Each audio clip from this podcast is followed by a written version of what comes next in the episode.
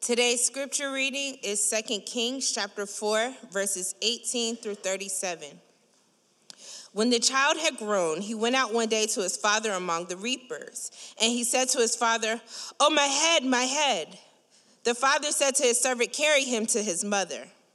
And when he had lifted him and brought him to his mother, the child sat on her lap till noon, and then he died. And she went up and laid him on the bed of the man of God and shut the door behind him and went out. Then she called to her husband and said, Send me one of the servants and one of the donkeys, that I may quickly go to the man of God and come back again. And he said, Why will you go to him today? It is neither new moon nor Sabbath. She said, All is well. Then she saddled the donkey and said to her servant, Urge the animal on. Do not slacken the pace for me unless I tell you. So she set out and came to the man of God at Mount Carmel. When the man of God saw her coming, she said, he said to Gehazi, his servant, Look, there is the Shunammite. Run at once to meet her and say to her, Is all well with you? Is all well with your husband? Is all well with the child? And she answered, All is well. And when she came to the mountain to the man of God, she caught hold of his feet. And Gehazi came to push her away, but the man of God said, Leave her alone, for she is bitter and distressed, and the Lord has hidden it from me and has not told me. Then she said, Did I ask my Lord for a son? Did I not say, Do not deceive me? He said to Gehazi, Tie up your garment and take my staff in your hand and go. If you meet anyone, do not greet him, and if anyone greets you, do not reply, and lay my staff on the face of the child. Then the mother of the child said, As the Lord lives and as you yourself live, I will not leave you. So he arose and followed her. Gehazi went on ahead and laid the staff on the face of the child, but there was no sound or sign of life. Therefore he returned to meet him and told him, The child has not awakened. When Elisha came into the house, he saw the child lying dead on his bed. So he went in and shut the door behind the two of them and prayed to the Lord. Then he went up and lay on the child, putting his mouth on his mouth, his eyes on his eyes, and his hands on his hands. And as he stretched himself upon him, the flesh of the child became warm. Then he got up again and walked once back and forth in the house and went up and stretched himself upon him. The child sneezed seven times, and the child opened his eyes. Then he summoned Gehazi and said, Call this Shunammite. So he called her, and when she came to him, he said, Pick up your son. She came and fell at his feet, bowing to the ground. Then she picked up her son and went out. May the Lord add a blessing to the reading and the hearing of his word. Well, last week, um, as we looked at the first part of this section of scripture and this encounter with the Shunammite woman and uh, Elisha, last week we learned, hopefully, we learned how favor ain't fair. Amen? Amen. And when God's blessings come to me, I'm reminded that it is not because I paid my dues, it's not because I have good credit, it's not because I got good grades, it's not because I made the winning shot. No, these things might earn me some type of favor in this world. But in the economy of God, beloved, His pleasure, His favor, and His grace are unmerited. They are unearned. And therefore, His favor is often thought of as unfair. Unfair, right? I mean, what did Joseph do, really do, to earn the favor of God? What did David do to earn the favor of God? What did Moses or Solomon do to earn the favor of God? What caused God to look favorably upon these men? Or even a more important question this morning what has caused God to look favorably upon you or me this morning? I don't know about you, I can't speak for you, but I know that I don't have anything that's really impressive in heaven.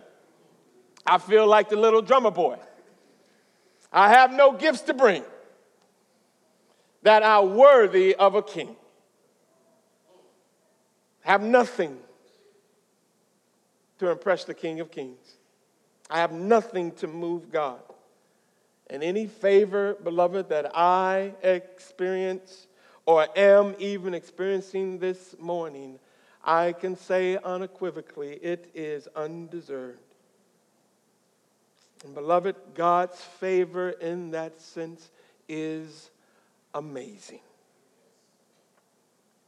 It is his prerogative to be present at any moment with his people. Remember what God said to Joshua after the death of Moses? Some of my favorite words in all the Bible. Joshua chapter 1 and verse 15, I think that's verse 5, isn't it? That's verse 5.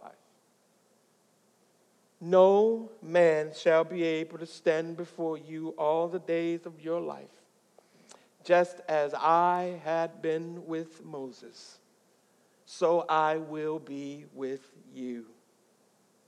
And I will not leave you or forsake you. Beloved, Joshua hadn't done anything to earn the favor of God. Joshua hadn't done anything to earn the presence of God as God had been with Moses.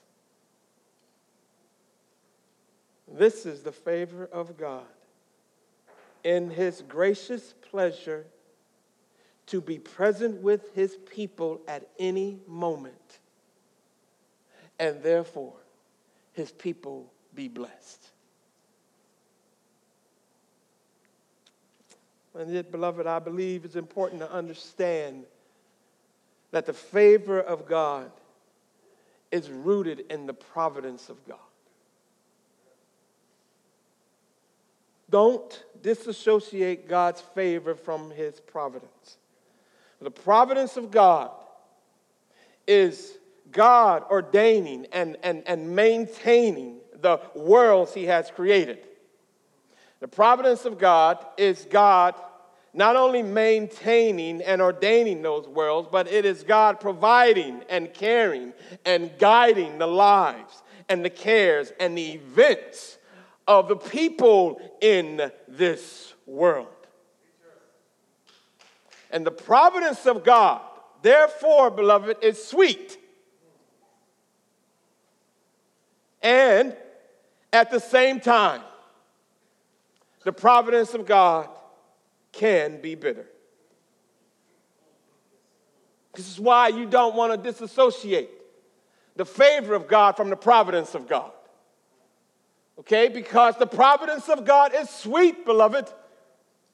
His, pres- his caring, His ordaining, His guiding our lives, directing our lives is a sweet thing. But at times, that providence can be a bitter one. Life is filled with both mountaintop and valley experiences. And if favor can be unfair, sometimes providence can be uneasy. It can be uneasy, makes us uncomfortable. And the challenge for us, beloved, is to understand that the God who sends the fruitful years is also the God who sends the lean ones. The God who causes the sun to shine is also the God who causes the storms to rage. It is the God who is declared in Job chapter 1, verse 21, is the God who gives and is the God who takes away. Blessed be the providence of God.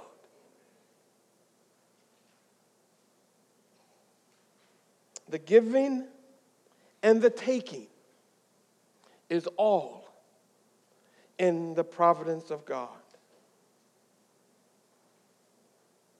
and the unfairness of his favor is also the uneasiness of his providence. And that's what we see in our text this morning. That's what we see in our text this morning. As we saw last week, this Shunammite woman, she had everything. I mean, her, her world was rightly ordered.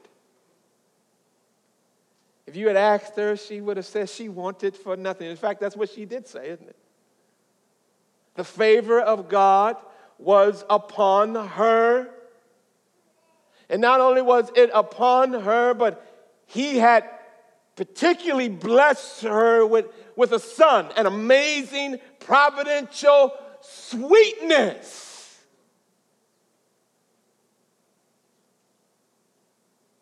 She had declared that her life was good. And God put some whipped cream and a cherry on top. And said, How you like it now? And it was sweet, beloved. Sweet. And then, suddenly, without warning, everything came crashing down. That is the providence of God. That is the providence of God. In God's providence, there is pleasure. But in God's providence, beloved, there is pain.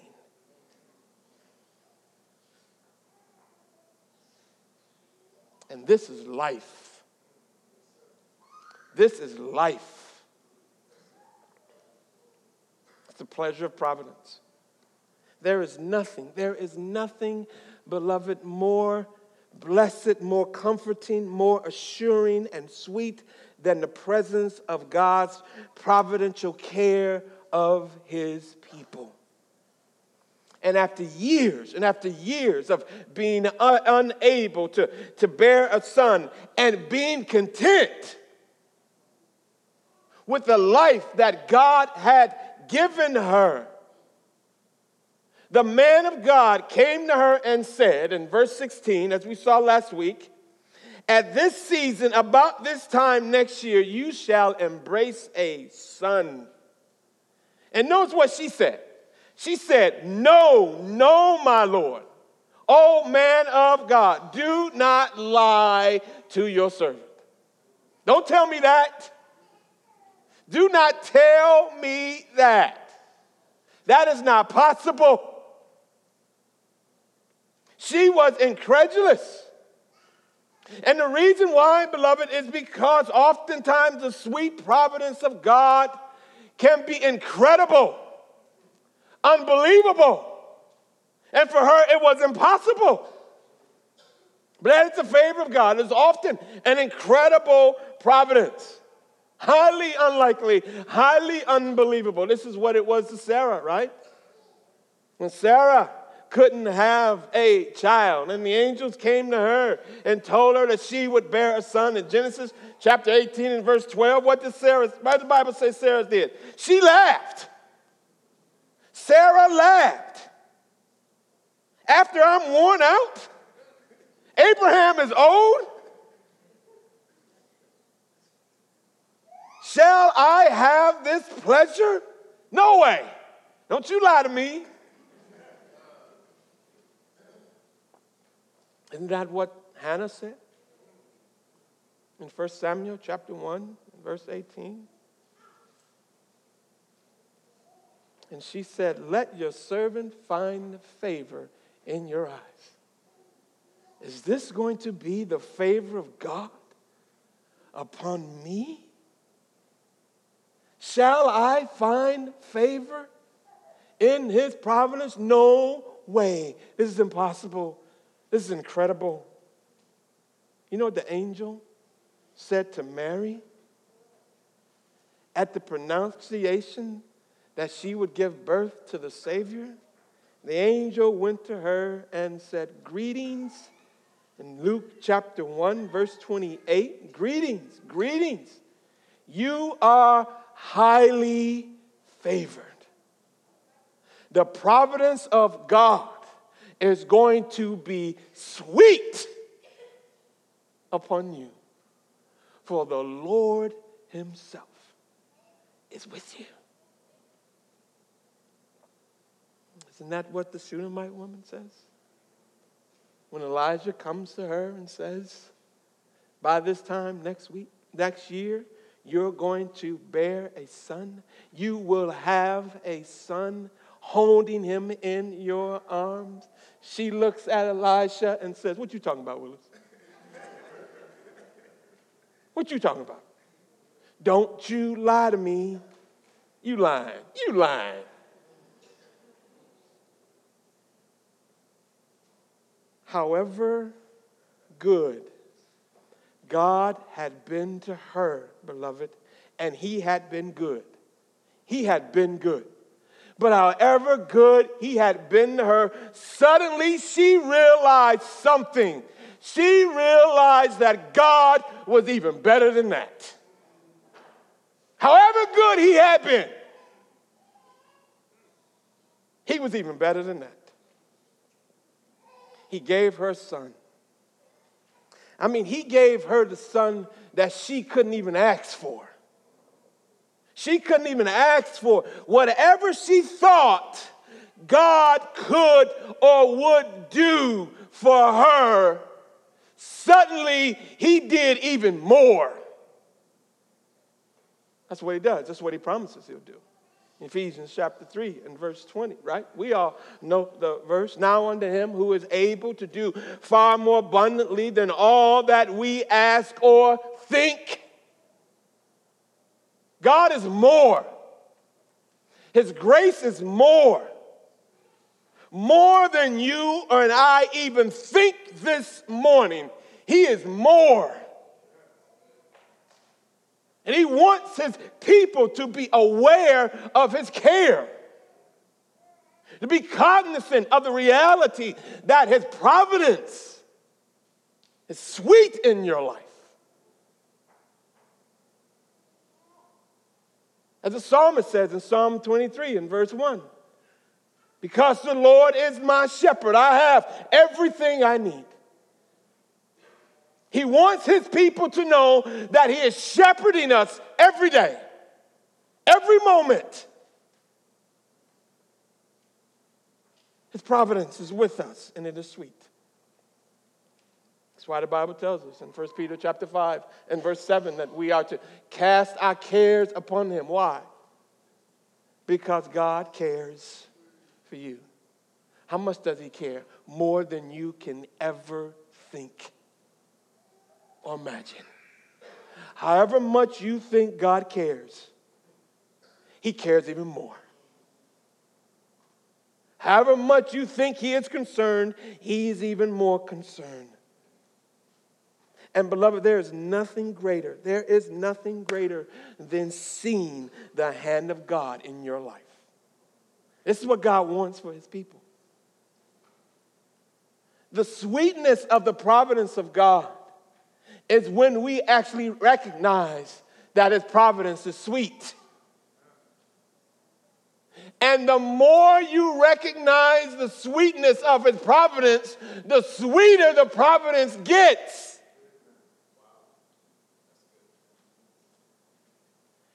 She watched, she watched this young boy grow.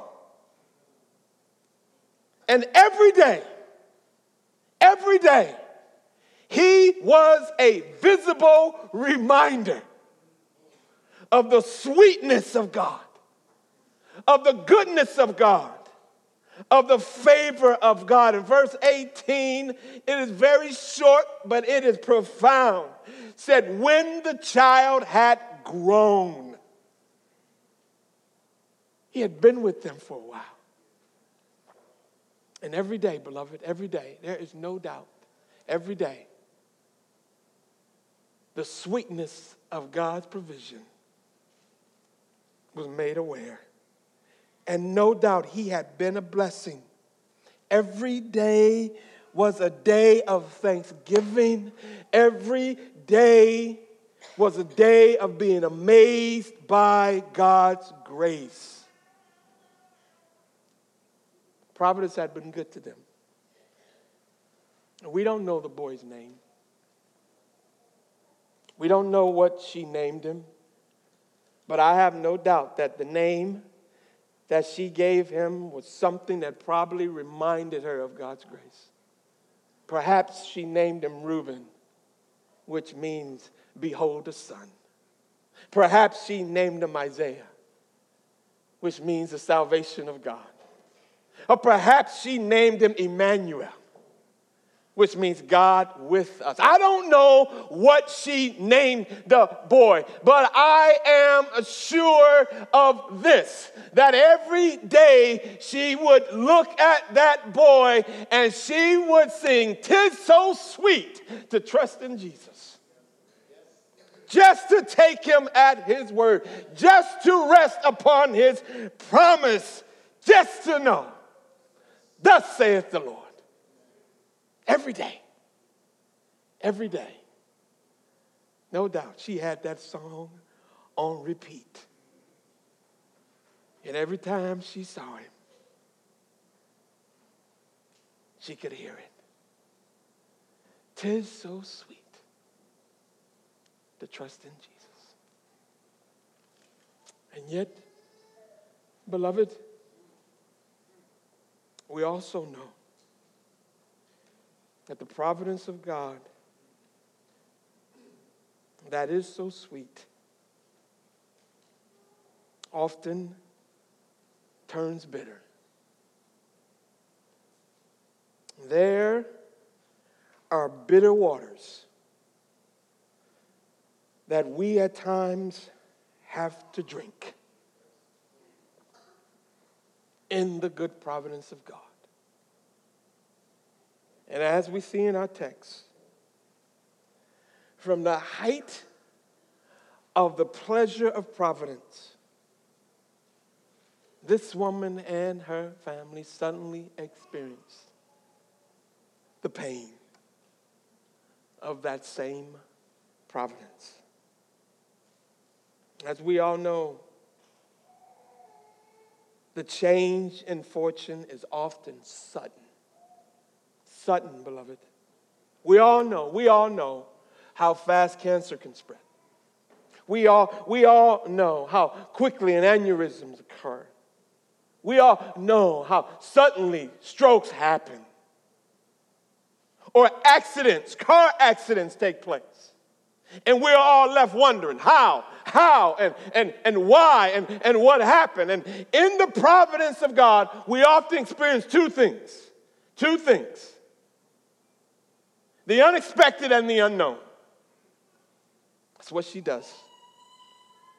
That's what they experience. That's what we often experience in the bitter providences of God the unexpected and the unknown. There's the unexpected. Notice what, what it says in verses 19 through 20.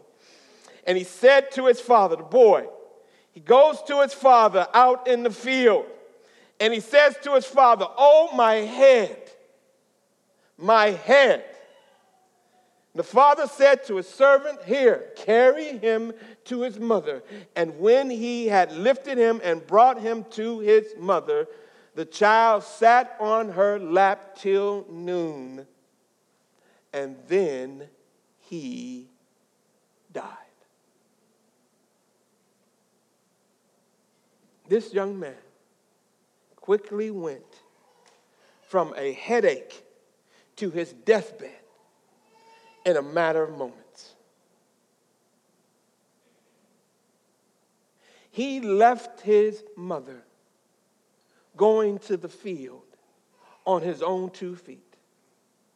Moments later, he is returned to his mother, being carried. And moments later, he is dead in her arms. We are not told the cause of death. We don't know, beloved. It's an unknown. Maybe it was a heat stroke. Maybe it's an aneurysm. Who knows? But the point, the point is that it was sudden. The point is that it was unexpected. As most of you know, my mother died uh, recently. And it was somewhat expected.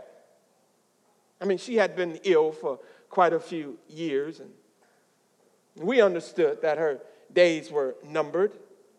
And yet, it was still a little unsettling,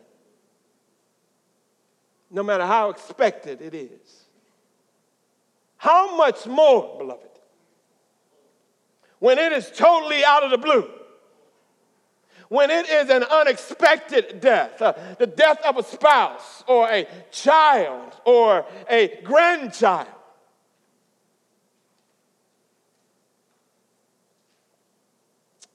Totally unsettles you, totally shakes the foundations of your life and trust.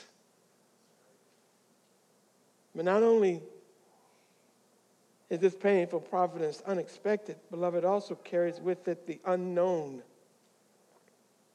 When the unexpected comes, we often ask questions that we don't have the answers to. So much of the providence of God is unknown. And so much of this account, beloved, is unknown. And I think that is the point. I think this is to illustrate how unknown things can be at times. How many people in this account are left in the dark? The boy dies. His father doesn't even know. When she runs to find Elisha, the servant Gehazi comes out to meet her and ask her, What's wrong? Is it your husband? Is it the child? He doesn't know. Then she comes. He comes and tells Elisha as she, as she falls down at his feet in distress. And you know what the Bible says about the man of God, the prophet of God, Elisha? In verse 27, he says, Leave her alone. She is in bitter distress, and the Lord has hidden it from me. He hasn't even told me. I don't know. I don't know. There is so much, beloved, about the ways of God that we don't know or understand.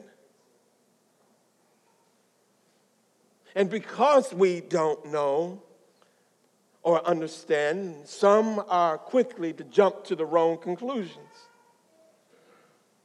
When the bitter providences of God come in this life unexpectedly and leave us in the dark, unknowing the ways and the will of God at any moment, then some will jump to the conclusion one, that God does not care.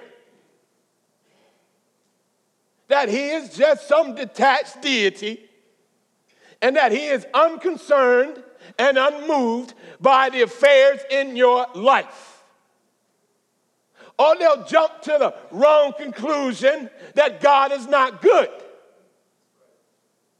And they'll suggest to you that because there is evil in the world or because you are going through a difficult time in your life, then that must mean that God is not a good God because a good God would not let bad things happen. Or they'll jump to the worst conclusion of all, and that is that God does not exist. For if he was a good God, he would do something about it. And since he doesn't do anything about it, he must not be good and he must not be God. Listen, beloved. Listen to me carefully this morning. The older I get and the longer that I walk with the Lord, the more and more and more comfortable I am with saying I don't know. When I was a young buck, I thought I knew everything. I thought I had all the answers. Don't worry, Brother Anthony, that'll pass. The older I get, the more confident I am in knowing that I just don't know. I don't know why this young man died. I don't know why she had to do it, endure such grief. I don't know why God chose not to reveal his will to Elijah. I don't know. But here's what I do know, beloved. I do know this. I do know that Deuteronomy 29 and 29 says the secret things belong to the Lord. I do know that. I do know that there are things that God has chosen not to reveal to his people. And I do know that, that, that there are spiritual wastelands where people are wandering around in the dark because they have tried to figure out the secret things of God.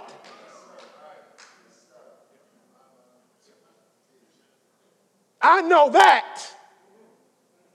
I know that the secret things belong to the Lord. I also know what Job says in Job 13 and 15 that though he slay me, yet will I trust him. I do know that though whatever's happening in my life, that God is a God who can be trusted. That no matter how dark it gets, and beloved, it gets dark sometimes. No matter how difficult it seems, and it is difficult at times. No matter how much my strength wanes, and beloved, I get weak. Though he slay me, yet will I trust him. I know that. And I know this, beloved. What Habakkuk chapter 3, verse 17 and 18 says. I do know that there is a reason why, no matter what is going on in my life, I come to church every Sunday morning. I do know that no matter what is going on in my life, I desire to still stand in the presence of the Lord with the people of God. Why? Because though the fig tree shall not blossom, nor fruit be on the vines, and the produce of the olive fail, and the fields yield no fruit, the flock be cut off from the fold, and there be no herd in the stalls, Yet I will rejoice in the Lord. I will take joy in the God of my salvation.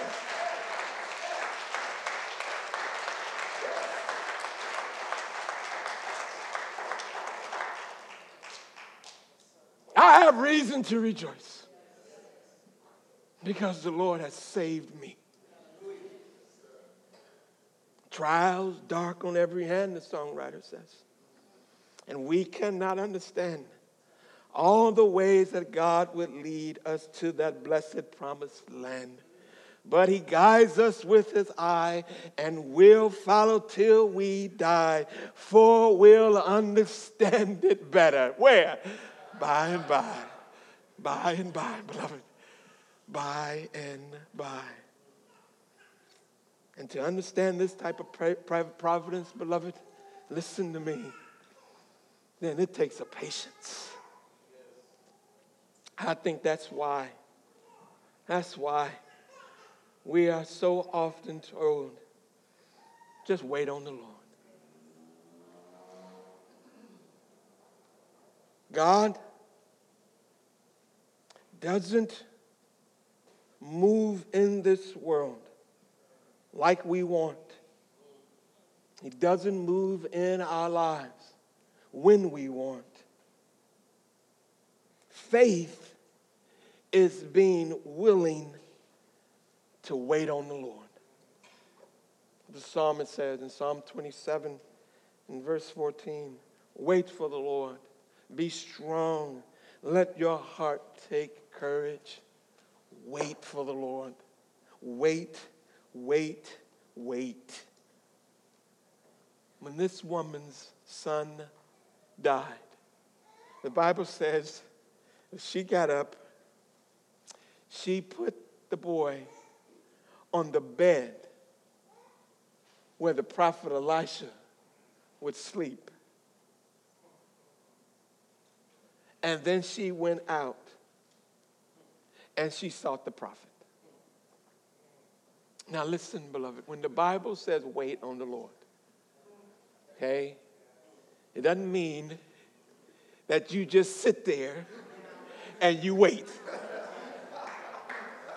When the Bible says wait on the Lord, that is an active, passive activity.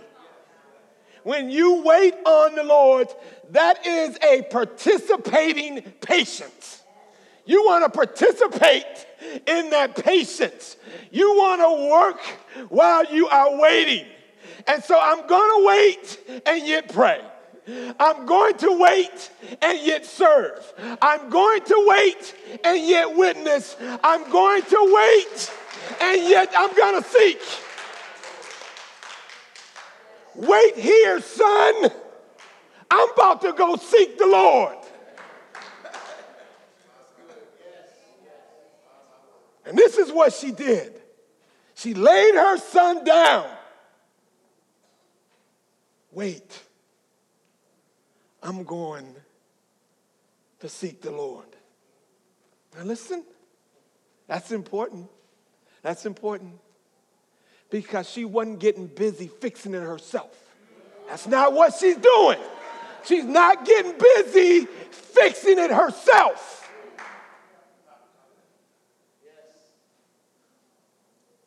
She's getting busy seeking the Lord and waiting she sought out the prophet. And waiting, she called out to the Lord. And in doing this, beloved, she kept her own counsel. She kept her own counsel. She went out and asked for a horse so that she might make the trip. And her husband asked her, What's the problem? She didn't even tell her husband. Now, I'm not recommending that. I'm, the Bible doesn't recommend that, beloved. But what we are saying this morning is that she kept her own counsel. She didn't tell her husband. She didn't tell her servants. And even when she got to where Elisha was, she didn't tell Gehazi. Why? Because, beloved, it is not necessary or even wise to tell everything, beloved. Some things you need to keep your own counsel as you are trusting the Lord for these things. Not, listen, beloved, listen to me. Not everyone is wise. Not everyone is discerning, discerning. Not everyone in prayer mean can handle your business. Okay, beloved? Not everyone is prayerful. And more importantly, beloved, not everyone is kind. And I, I, I like to remind my wife, say, sweetheart, you have to be careful who you take into your confidence because not everyone knows how to be a friend to a pastor's wife. Not everyone, beloved. Some people will use your struggles against you. They will use your struggles to accuse your family. They will use your struggles to accuse the pastor.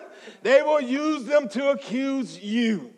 Sometimes some things are just best between you and the Lord. Or at least one or two you know you can trust.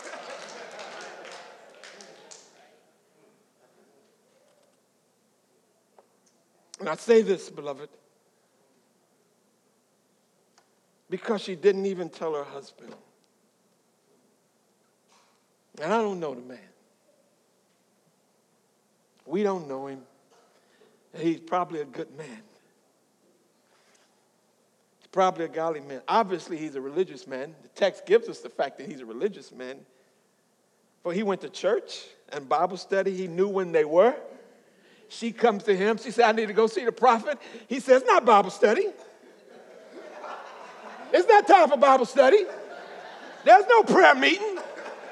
Why you need to go see the preacher? He knew when Bible study was. He knew when the prayer meeting. He knew the days of the prayer meeting. He was a reasonable man. Why then would she need to seek the prophet right then? Oh, beloved, I get him. But she didn't have time for theological debates. We ain't got time for that right now, honey. Okay? I need to find where the Lord is. She needed to get a word through to the Lord. And she needed to find the one who could get it to him. That's what happens, beloved. If you just wait, wait, wait on the Lord. Wait on the Lord. Seek the Lord in the counsels of your own heart as you wait on Him. What happens when you wait on the Lord? It brings relief. It does. It brings relief. God moves in mysterious ways, the songwriter said. His wonders to perform. He plants his footsteps in the seas and he rides upon the storm. And the point of the hymn is for us to not put our trust in what you see, but your trust is to put, be put in God who is able. Trust his providence will eventually turn good. He who plants his footstep on the sea is he who rides the storm that is coming in your life. God is riding on it. Or, as the disciples found out, Jesus is walking on it.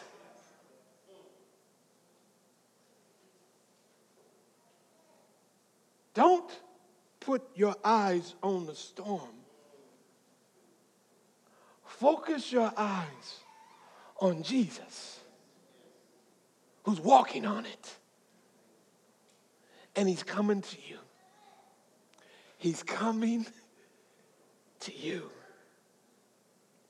Pray and trust his providence, beloved. I, I can't promise, I can't promise, like I said, I don't know I can't promise I know how it will work out, but I do know that God ultimately has good plans for his people.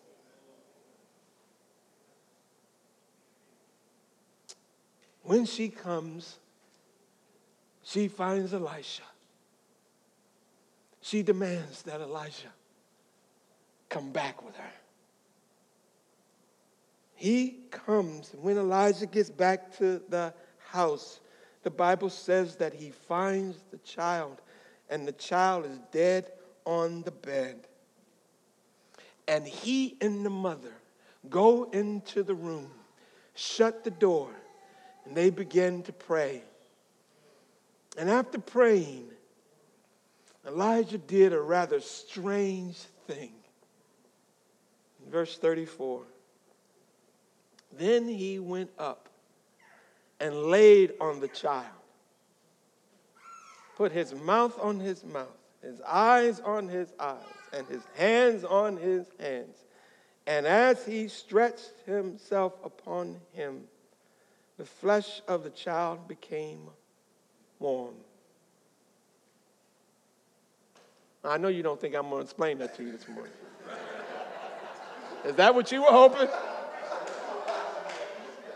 You thought I was going to tell you why his eye had to be on his eye and his, why he had to give him mouth to mouth, why he had to hold hands. I'm sorry, I don't know. And I'm all right with that. But what I do know, beloved, is God used that for his glory and the good of his family. For notice what happened. In verse 35, Elijah turned away and walked back and forth in the room, and then got on the bed and stretched out on him once again. The boy sneezed seven times and opened his eyes. He sneezed seven times and opened his eyes. Now, again, beloved, there's a lot of things going on in this text that makes you just like say, hmm.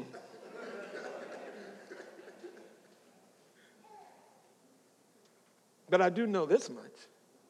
A seven is an important number in the Bible.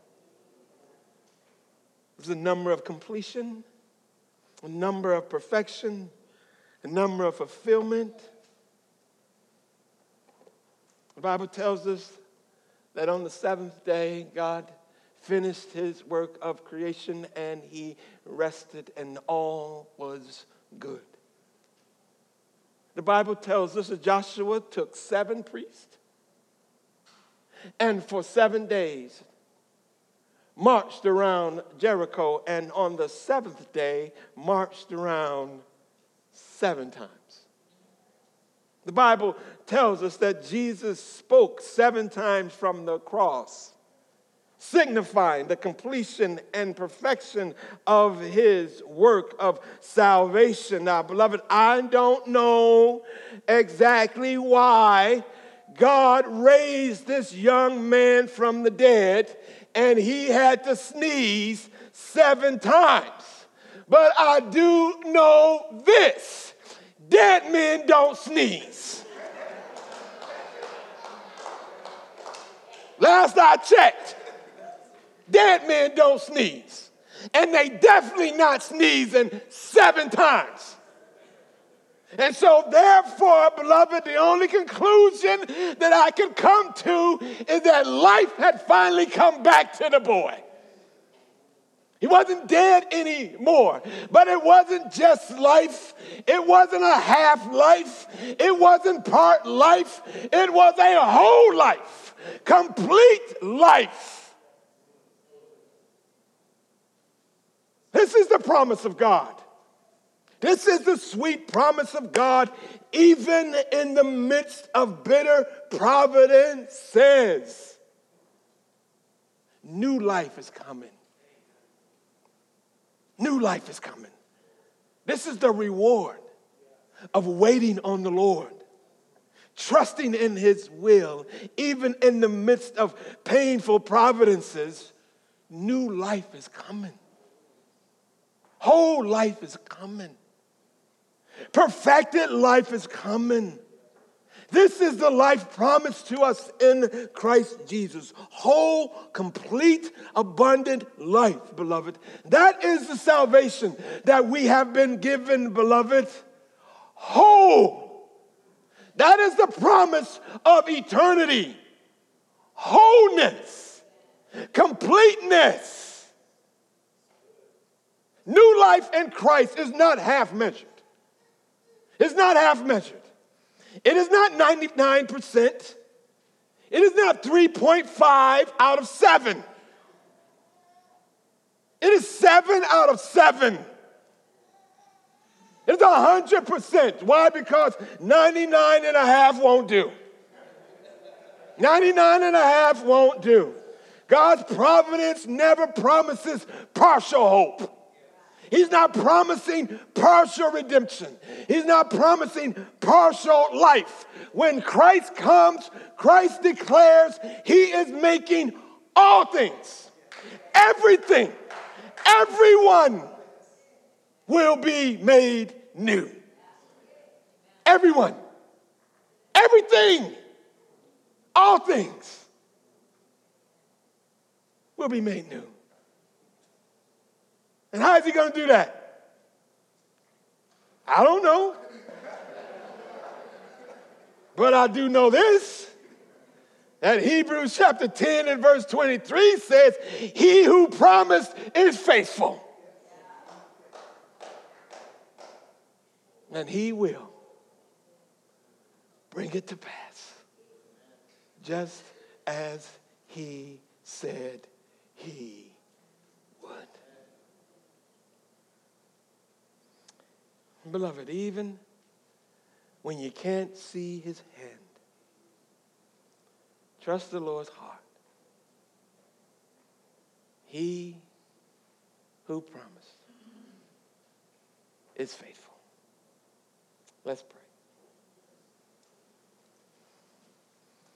Heavenly Father, Lord, you are so, so good. Marvelous, wonderful, awesome God. Redeemer, Savior, glorious God. We thank you, Father, for the providences that you have brought into our lives. Oh, how sweet they are. We thank you. For however good we say you are, you are even more than that. However amazing your grace is, is even more than that. We thank you. We also thank you this morning for the bitter providences, Lord.